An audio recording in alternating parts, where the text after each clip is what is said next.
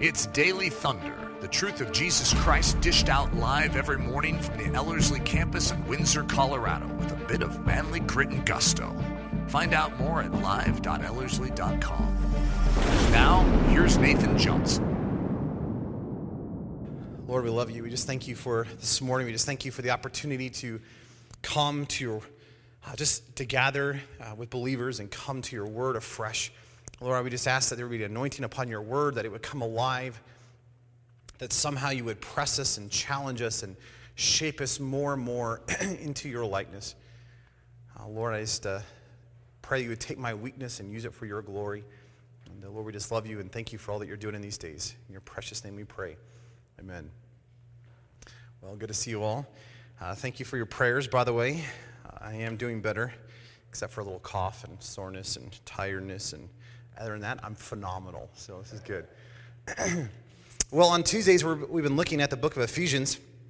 And if, you if you have your Bibles, I'd love you to turn to Ephesians chapter 1. Uh, we've been looking over the last couple of sessions at uh, verse 3, which we're going to look at again. uh, what I want to do is just kind of begin at verse 1 and just kind of read down through verse 3, just to kind of get us in the flow of the context of what Paul is saying. Uh, Ephesians 1 1, Paul begins by saying, Paul, an apostle of Jesus Christ, by the will of God, to the saints who are in Ephesus and to the faithful in Christ Jesus. Grace to you and peace from God our Father and the Lord Jesus Christ. Verse 3 Blessed be the God and Father of our Lord Jesus Christ, who has blessed us with every spiritual blessing in the heavenly places in Christ. Uh, we're going to be looking at this idea of the heavenly places or the heavenly realms this morning, which I'm really excited about. It's a phenomenal concept uh, that we want to talk through. Uh, but before we do that, I just want to give you a maybe a quick question to ponder. Uh, have you ever had those moments where uh, you're, you're, you're coming out of sleep, and as you're coming out of sleep, you're not sure what reality is the real reality? in other words, you're in this dream reality sleep state and you're coming out of it and it was so real that what you're waking up into is you're like is this reality or was that reality? And what's weird is if you're like you're waking up in the middle of a dream like you're in a dream and you're waking up in the dream and you're not sure if the waking up in the dream is still the dream or if it's you know what i'm saying? It gets, confusing. But in those moments isn't it interesting that here, here you are you're waking up and you start asking these random questions like where am i? Who am i what am I? I mean, like those really important uh, philosophical questions. It's interesting, isn't it, that as humans, even just in this idea of dream and awake, that there is a real reality that we live in, and yet, isn't it fascinating that there seems like there's this other reality called sleep dreams that we get to participate in? Now, that's maybe a bad example for where I'm going. But as Christians, do you recognize that we live in a dual reality? We have dual citizenship. We live in a physical, visible world right now, and yet we're also living in a spiritual reality that's surrounding us. That it's not, well, are you a part of one or the other? It's, as Christians, we partake of both. Isn't that a fun thought? That though we are living in this reality right now, so like pinch your neighbor, and they go, ah, right? It's, it's real. And yet, there's a spiritual reality that we also get, get to live in. Now, you could ask the question which one is more real? Or which one's the real, real reality? I think if you were to press me, I'd probably say the spiritual is even more real than what we would say is physical here, and yet we can't see it. And that's what I want to talk about. Uh, there's a great story in 2 Kings chapter 6. And in 2 Kings chapter 6, oh, this is so awesome. Uh, here's this prophet by the name of Elisha and he was tutored under the great prophet Elijah. And uh, this prophet Elijah one day is, uh, is at home and he's making breakfast. And I, I'm, I'm presuming he's making breakfast. But his, uh, his servant goes out and grabs, goes, goes and grabs some water and comes, runs back in. And as he runs back in, he, he notices that there's this huge problem, and it's the Syrians. Now, to give you some quick context, the Syrians were the enemies of Israel. And up to this point, the, the Syrians were trying to attack Israel and just by happen chance, every time the Syrians were showing up, Israel was there to meet them. And so the king of Syria was getting a little frustrated because he began to recognize that the only way that the Israelites would know every time we were, where we were going to, to fight them, there had to be a spy in my camp. And so the, the passage right before our, our passage, they gather, the king of Syria gathers all these, you know, his kind of his commanders together and basically accuses one of them of being a spy. And of course, you know, as good commanders, they're like, no, no, no, no, no, none of us are a spy. We're, hey, we're loyal. Here's the problem. There is a prophet in Israel by the name of Elisha. And it says that not only does he know your plans, but he like he hears your pillow talk at night, which is a creepy thought. And the king of Syria goes, Well, we need to get Elisha. Now, this makes no sense to me. His thought is, Hey, let's go capture Elisha. Now, if Elisha knows the plans of the king, if he hears the pillow talk, doesn't he already know? Probably. Anyway, so, so the king of Syria sends all his troops to go and catch Elisha. Now, that's where our story picks up. So in 2 Kings chapter 6, the servant goes out and he sees surrounding the whole place where they're at, surrounded by the Syrians. And so he runs in, and listen to this. It says, When the servant of the man of God arose early and went out, there was an army surrounding the city with horses and chariots. And his servant said to him, Alas, master, what shall we do? Now, I don't know about you, but if I was a servant and it's just me and Elisha, and I go out and there's this entire army surrounding me, I would be concerned. Because I would look at Elisha and be like, dude, you don't have many muscles. And we don't have Dan McConaughey here. So I don't think we're going to win, right? Do you know what Elisha, do you know how Elisha responds? L- listen to this. This is so fascinating to me. Elisha says to the servant, Do not fear, for those who are with us are more than those who are with them.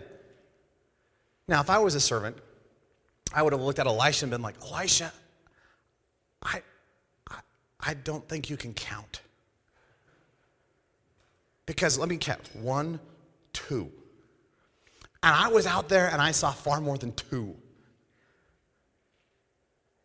Do you realize Elisha, even though he was living in a physical, visible world, his perspective was not physical, it was spiritual.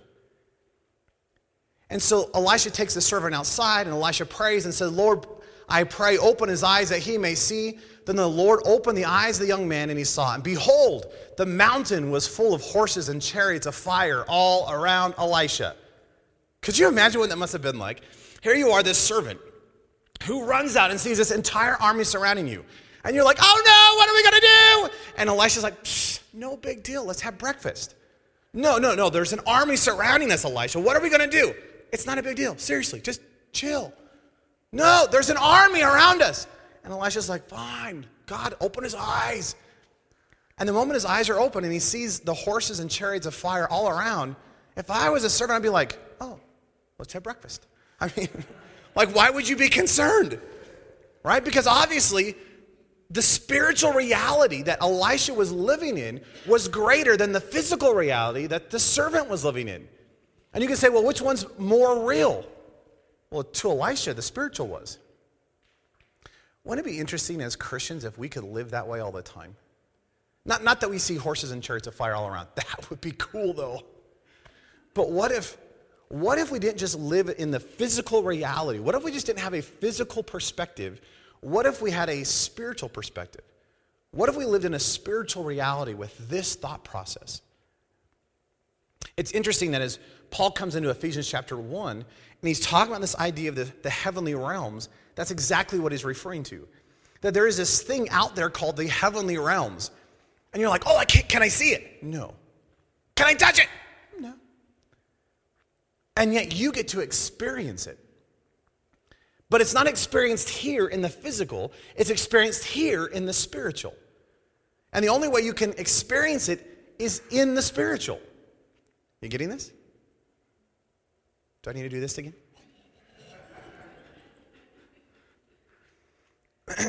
uh, the word uh, for heavenly realms in Ephesians is epouranios.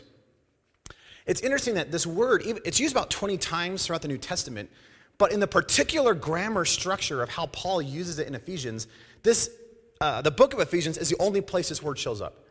In other words, uh, even though the word is, is used 20 times, this particular grammatical way it's being used, it only shows up in Ephesians and it is used five times, which is phenomenal if you think about it. Uh, but this idea of epouranios, it means this throne room, the heavenly place where God dwells, heaven, heavenly temple, sanctuary, the place where the spiritual battles take place. That's all true, but I don't know how you define it well. Uh, in other words, you could say, like, uh, when is the heavenly realms? Is it like, oh, so I'm, I'm going to die and experience the heavenly realms? No. Because it's not then, it's now. Because it's, it's all, it's, it's here. Well, where is it? Can I, can I touch it? No. Because it's like, it's, like you could stretch and reach out, and it's like just beyond your fingertips. I mean, it's there, and it's all around us. It's, in fact, it's pressing in around us, and yet uh, I can't touch it. Isn't this confusing? Uh, how am I going to experience this? Well, it seems like scripturally the only option you have to experience the reality of the heavenly realms is only one option in Jesus. Uh, maybe a horrible illustration, but imagine there's this huge brick wall, and on the other side is the heavenly realms. And so I'm like, oh, I, I want to experience the heavenly realms. I'm so excited about the heavenly realms. Oh, I just cannot wait to get into the heavenly realms. And so I look at the brick wall and I go, oh, I know, how, I know, what, I know what I'm supposed to do. I mean, God has given me the ability to deal with brick walls. It's called a forehead. Yeah, so I go up to the brick wall and just thump, thump, thump, thump, thump. You know, after a couple of minutes, you know, I find myself lying on the ground, a little bloodied and bruised, and I'm like, this isn't working. and it's true. And you realize that in your own ability, it's actually impossible for you to enter in to the heavenly realms. You can say, well, I'll, I'll, climb, I'll climb the brick wall. No, you can't climb the brick wall. I mean, it's like 100 million miles into the sky. You can't climb over it. Well, I'll go around it. No, no, it's like 100 million miles in every direction. I'll climb under it. No, because it just, it goes. You only have one option to get into the heavenly realms to quit trying. It's interesting that in Isaiah, there's like this, there's these dual passages I think is fascinating. Uh, Isaiah says that the best that we can pull off in our own ability is but filthy rags. In other words, in my own strength, in my own ability, I cannot produce righteousness. I cannot produce, produce holiness. Well, how, how am I going to experience the fullness of holiness and righteousness? Isaiah says, I think it's Isaiah 61, he says, You're to be clothed with the robe of righteousness. Speaking about Jesus that Jesus himself is our robe. And when you find yourself in Jesus Christ and you're clothed with him, guess what? You find yourself in the heavenly realms. And you're actually getting to experience all that is in the heavenly realms as long as you remain in Jesus. Now, what I want to do is I want to walk through these five passages rather quickly in the book of Ephesians with you because it starts to set a tenor or a tone of what this reality actually is that you and I get to participate in, which is absolutely phenomenal. Now, remember, this is, hey, this is not, well, me and my own ability, let's pull this thing off. You cannot do this.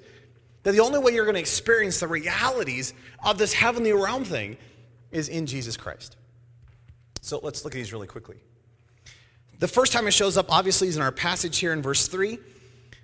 And again, it's the blessing section. And what Paul is articulating, which is so phenomenal, let's read this again. This is verse 3. Paul says, Blessed be the God and Father of our Lord Jesus Christ, who has blessed us with every spiritual blessing in the heavenly realms in Christ. If you remember from a previous study, the idea is here is God. He is a blessed God. That, that in and of himself, he is blessed. And it's like that blessing just kind of grabs a hold of God and says, Hey, you should do something about this. And God goes, Oh, I think I will. And so the blessed God speaks forth blessing over you and I, which is phenomenal. Because we don't deserve blessing, we deserve wrath, we deserve curse. And what does the blessed God do? Oh, this blessed God is wanting to speak forth blessing over you and I. And what kind of blessing is God speaking over us? Well, it's not just any kind of blessing, it is every spiritual blessing in Christ Jesus. And what we were looking at is it's not that God has this, you know, the shelf, you know, this pantry in the back that has a whole bunch of different blessings. He has one single blessing that you and I get to experience Himself. That, hey, when I'm looking for peace, what does God give me? He doesn't give me a pill called peace. He gives me Jesus who becomes the Prince of Peace in my life. Hey, when I need joy, God doesn't give me a pill called joy. He gives me Jesus who becomes the fullness of joy in my life. Hey, when I need patience, He doesn't give me, you know, road construction. He does that too. But He doesn't just give me road construction, He gives me Jesus who becomes patience in my life. See, hey, when I need love, He doesn't give me a pill called love. He gives me Jesus who is love itself. So you begin to realize that every single blessing that God has for me, or as Peter would say, everything that you need for life and for godliness is found in Christ Jesus alone. And so here's Paul, he's saying, Wow, you are blessed. And what is every single blessing that God has for you? Found in Jesus. And where is all of that taking place? In the heavenly realms. That the blessings of my life are not just, it's not just a physical thing. Oh, I get a lot of money. Probably not. Oh, I get a new car. I wish. But no. That, that's not the blessings that God, it's not, it's not a physical thing. Now, there is physical ramifications to our spiritual blessings. And yes, it may play out in the physical. But where is the, where is the blessings contained? In the heavenly realms, in Christ Jesus. Is making sense? Uh, the second one shows up a little bit later in chapter 1. Paul's in the middle of his first prayer. And at the end of his prayer, he's talking about experiencing the overwhelming power of God. It's an incredible section. And in the, in the middle of this prayer, or at the very end of this thing, he's talking about this power of God that is being demonstrated in the life of Jesus. and he says in verse 20, speaking of the Father, he says, which he worked in Christ when he raised him from the dead and seated him at his right hand in the heavenly realms. Do you know where Jesus is right this moment? In the heavenly realms. Seated at the right hand of the Father. And again, that whole idea of being at the right hand of the Father is this idea it's a place of power, it's a place of control, it's a place of authority, but it's also a place of relationship, the right side. It's a place of intimacy. Uh, all that is contained in this idea of being at the right hand of the Father. So here is Jesus in a place of authority. Here is Jesus in a place of dominion. Here is Jesus in a place of control. Here is Jesus in the place of intimacy. And the whole idea of the passage is here's Jesus deader than a doornail. He's physically dead. And we know that, but I think for, for whatever reason, we sometimes forget the fact that Jesus died physically, literally. He was dead.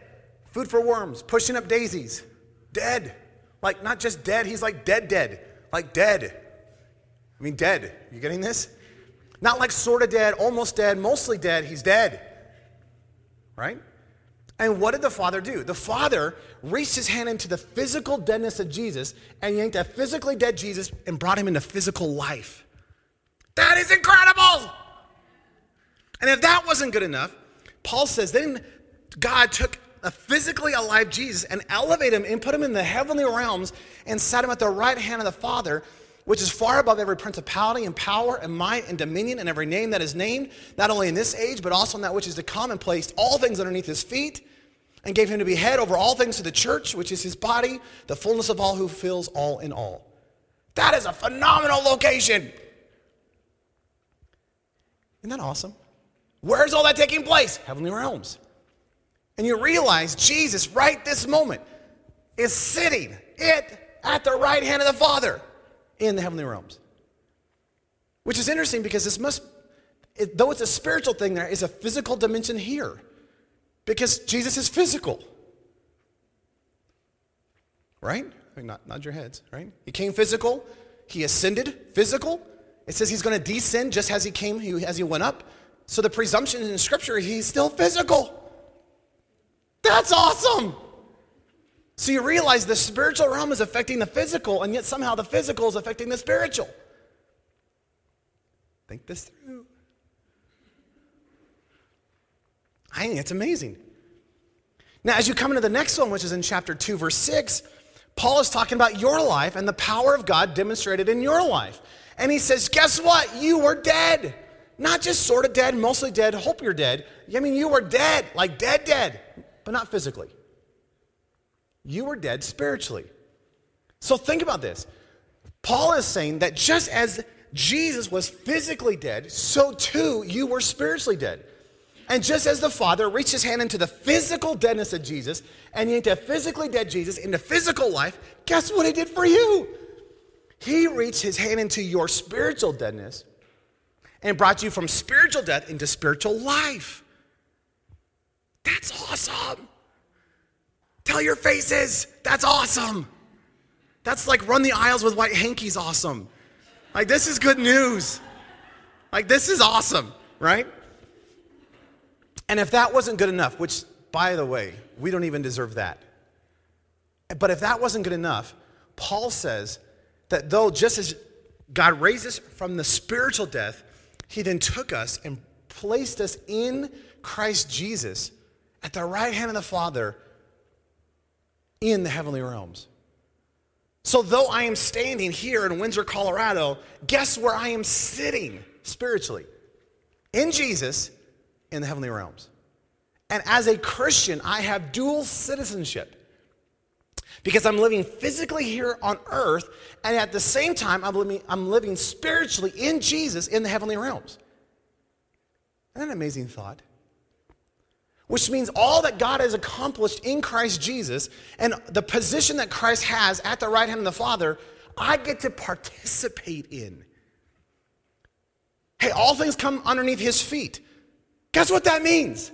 As long as I remain in Christ Jesus, all things come underneath my feet. Not because I'm special, not because I'm important, not because I'm good looking, because none of that's all true, but it's because I'm in Christ Jesus. And because all things are, are underneath his feet, and I'm in him, then all things come underneath my feet. Hey, I do not have to be pushed around by sin, folks. Hey, I can walk in triumph and victory and freedom and peace. Why? Because I'm smack dab in the middle of Jesus at the right hand of the Father, and everything comes underneath his feet, which means they come underneath my feet while I remain in him. That is amazing. Can I get a white hanky? Just kidding. But that's, hey, that's great news. Because I don't have to remain dead. And I don't even have to remain just spiritually alive. You realize that spiritual life is not the end goal of Jesus in your life. I mean, it is, because he is the life itself. But you realize that it's not just, oh, I'm saved from my sins and I'll go do what I want to do. That salvation in the gospel is so much more than just forgiveness of sins, which is amazing. Uh, the fourth time this word is used is in chapter 3, verse 10. And we're not going to have a lot of time to flesh this out. We'll eventually get there in a few years from now, probably. but in Ephesians 3:10, Paul is talking about the fact that here's the church, which is the body of Christ, and the church is to declare the manifold wisdom of God. And the, the, the church is declaring that your life, my life, here we are, the corporate body of Christ is declaring to the universe the manifold wisdom of God. That the richness of his wisdom, the profundity of his life, the reality of all that he's doing, we are declaring by how we live to the universe. And let me just read the passage. It says, To the intent that now the manifold wisdom of God might be made known by the church to the principalities and powers in the heavenly realms. Now, I'm going to come back to this really quick, but let me just read the next one and I think it'll help us understand. In chapter 6, Paul is talking about the armor of God, and he says, We do not wrestle against flesh and blood, but against principalities, against the powers, against the rulers of the darkness of this age, against the spiritual hosts of wickedness in the heavenly realms. So it's interesting that this heavenly realms idea is not just, well, this is the throne room, this is the presence of God kind of stuff. That's true. But this is where the spiritual battles take place, is in the heavenly realms. So, isn't it fascinating that when you come back into chapter 3, what Paul's articulating then is that as the church, we are declaring by how we live the realities of Jesus in the heavenly realms. So, you got to think this through. Here we are in the physical, right? Pinch your neighbor. We're in the physical. And here we are in the, in, in the physical, and you and I in the physical are to live as if the spiritual realities are true because they are.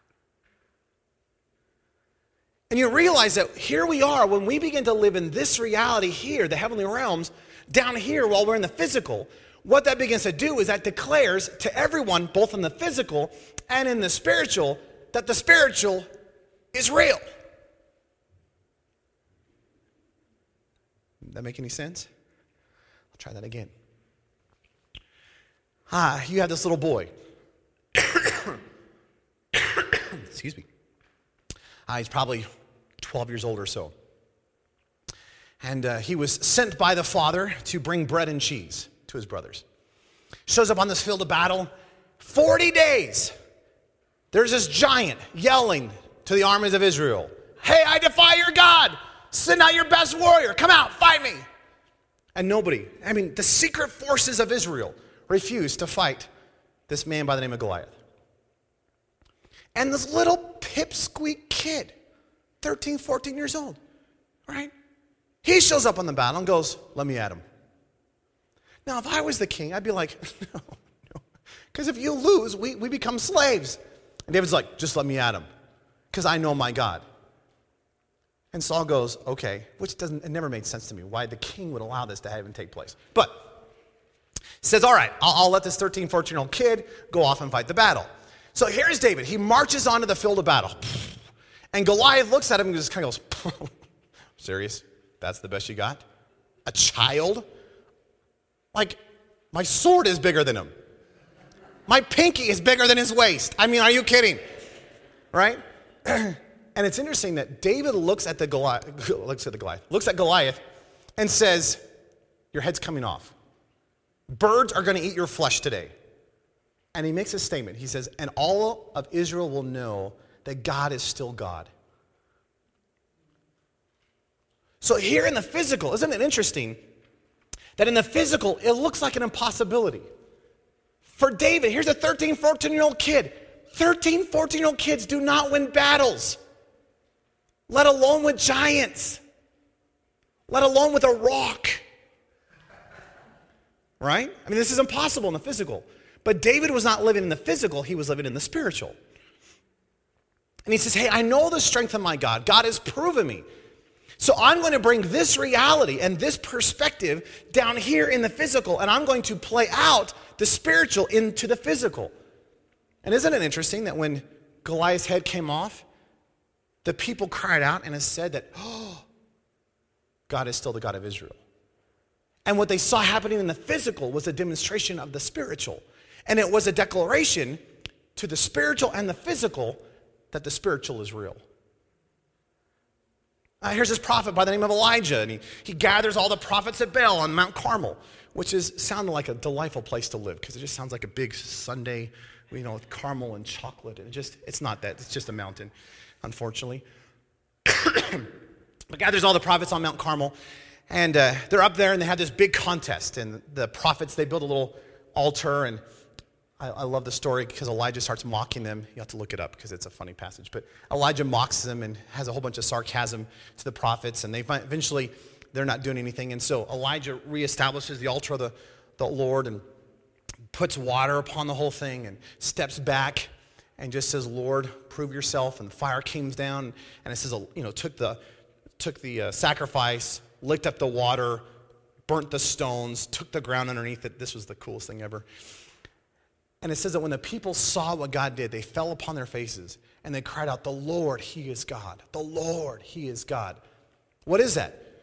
Well, here's Elijah in the physical, one man against a whole bunch of hundreds of prophets of Baal. This is impossible. I know. But he didn't live here in the physical. Elijah was living here in the spiritual. And isn't it interesting when Elijah lived the spiritual reality down here in the physical, it was a declaration to the physical and apparently the spiritual, that the spiritual is real. Are you getting this? How's a Christian to live?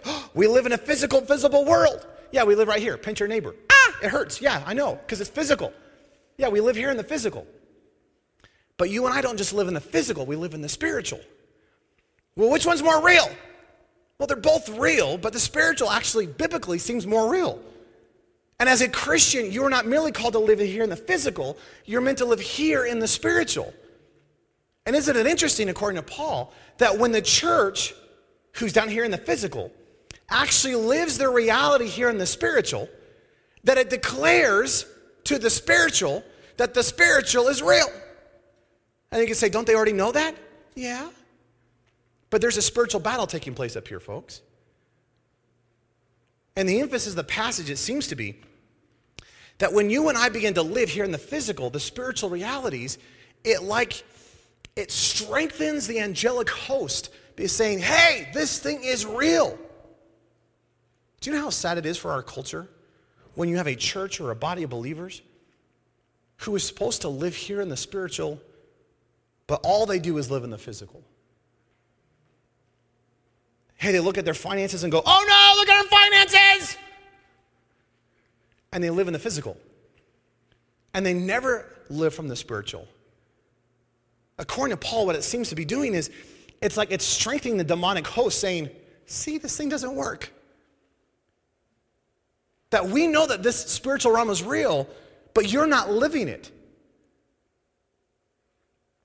As the body of Christ, we are to declare to the universe both the physical and the spiritual, that the spiritual is where our perspective is. The spiritual is where we live from. The spiritual is how we function. The spiritual is how we make it day by day by day. So let's put this down into our world. Uh, this afternoon, you get online, you look at your bank account. That's physical, right? And if you're like most people in the Ellerslie world, there is a similar response that we all have every time we open up our bank account. Ah! Thank you, Jesus. Thank you, Jesus. Thank you, Jesus. Thank you, Jesus. Which is why most of us quit opening up our bank account because there's no point, you know? That's here, folks. That's physical. But what would happen in the midst of the physical if you didn't just have the physical perspective? What if you had a spiritual perspective in the midst of your physical? And what if your empty bank account wasn't just, oh no, dear Lord, what are we going to do? What if it's, Jesus, I trust you. And God, I know you have a purpose and a plan. And if you've called me to this, I know you'll provide. And, and hey, would you demonstrate yourself? I, I love what uh, C.T. Studd said. He said, uh, finances are low again. Hallelujah. Praise the Lord. I'm like, buddy, I don't think that's the proper response. He's not, no, no, no, it's the proper response. And he goes on to say, hey, low again, hallelujah, because God obviously entrusts his reputation to us. That if God has called us here, he's not going to just let us go by the wayside, that we can trust him. What is that? That's a spiritual perspective in the midst of a physical problem. Ah, you're driving down the road. Oh no, a flat tire! That's physical. But what if in the middle of your flat tire, it wasn't just, oh no, a flat tire? What if it was spiritual perspective? And what if God was trying to do something in the midst of that? I've told the story so many times, but one of my good friends, he travels and preaches all the time. And he was traveling with his kids a few years ago, and uh, his bus, this little RV thing, uh, got a flat tire. And he's just like, oh, this is so much work you know, this is, so, I'm, God, I'm just tired. I, I got to get to the next place. And, and as he's sitting there trying to change a tire, uh, his daughter, who's only a couple years, you know, like maybe four or five years old, got a piece of glass in her eye. And she starts screaming, and, and they're miles and miles and miles away from, from anything, any doctors, any of that kind of stuff. And my buddy was just like, What do we do? I have a flat tire. My daughter needs to go see a doctor. She's screaming. He's like, God, you're going to have to give me. I trust that this flat tire was not by, by accident. So you, you got to do something. And it's interesting, this lady pulls off on the side of the road who never stops, is what she said. And comes and says, Is there anything I can do? Anything I can help you with? He's like, Well, I've got to get to a doctor because my, my daughter just got a piece of glass in her eye. And she goes, I'm a doctor. I'll just deal with it. And you realize, had there not been a flat tire, she wouldn't have stopped. And there would have been a major issue because there was, they were miles away from any, from any help. What is that? Whoa, God's doing something in the middle of a flat tire. Oh no, I have appendicitis. Emergency surgery. What are we going to do? I'm supposed to leave the next day. I'm supposed to be gone. How are we going to make it? This is all hypothetical, right? But what if there's a what if there's a spiritual perspective in that? That this wasn't by accident, that, that maybe God wants to do something in the middle of all this. Is this making sense? See, wouldn't it be fascinating for you and I not just to live in a physical, visible world? We get to live here. This is phenomenal. So don't, hey, don't forsake it, right? In other words, pinch your neighbor. This is exciting, right? We, hey, we're physical. So it's not a downplay of the physical as much as what would it look like if you didn't just live in the physical? What if you lived in the spiritual while living in the physical? That's called Christianity.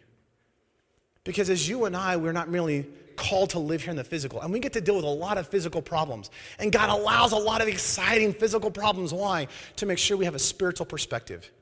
Alas, Master, what are we going to do? We're surrounded by a Syrian army. We're not going to make it. Just chill, buddy. Eat your breakfast. It'll be okay. Wouldn't it be amazing if you and I could live here all the time while we lived here. See, wouldn't it be interesting if every challenge that you and I faced, every financial difficulty, every problem, every family situation, every circumstance, every, just every, what if we, what if we would allow God to give us His mind? What if we would allow Him to give us His perspective? What if we would allow Him just to oh, permeate our, our, our minds and allow us to see from a heavenly realm perspective what's actually taking place here in the physical. And it's not that the physical goes away. You understand that? You still got to fix the flat tire. You still don't have any money in your bank account. Sorry. You still have to have the emergency surgery. but you can have a whole different perspective in the middle of that.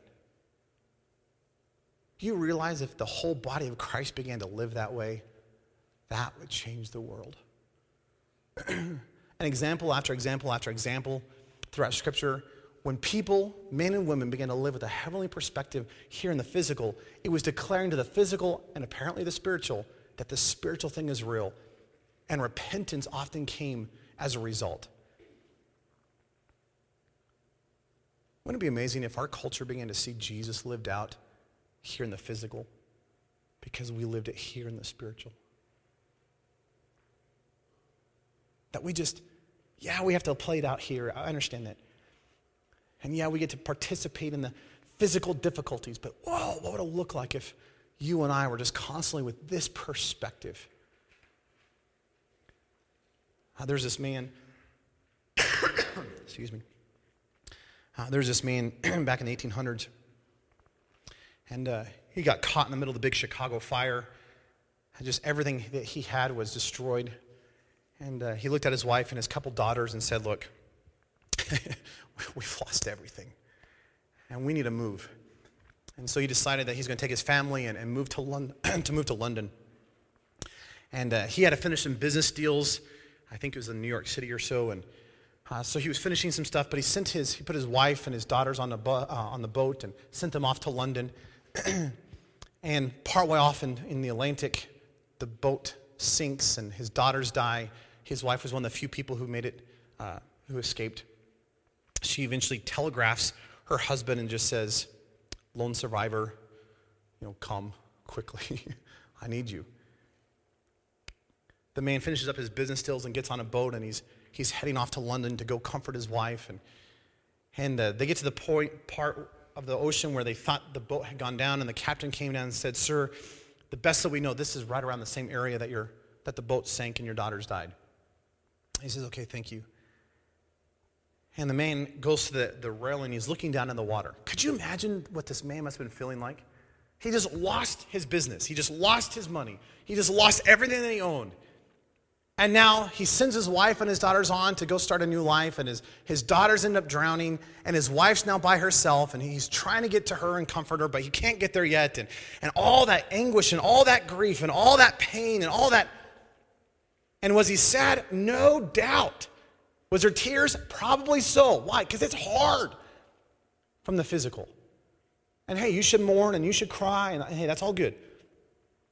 But it's interesting that as this man was looking in the water, he didn't just see it from this physical, he wanted to see it from the spiritual. And it's interesting as, it, as he's looking out into the water, he starts writing some words down, and it became a song that you and I sing all the time just listen to these lyrics and think of a spiritual perspective in the midst of grief. And it's not bad to have grief because we, uh, we, we experience grief, we understand that. But what if there's a spiritual perspective in the middle of that kind of hardship? This is what the man wrote.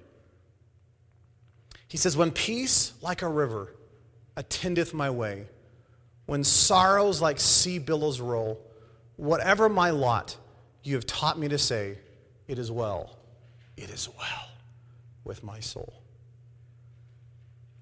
Would you have that perspective? Not just see the physical for the physical, but in the midst of the physical, would you gain God's heart and his mind? Would you live with a spiritual reality, a, a heavenly perspective? Stamping eternity upon your eyeballs with his mind in view. That's what we are called to live as Christians. I want to pray, but if you want to join us for the study next time, which I think is next week, uh, we're going to be looking, we're still in verse 3.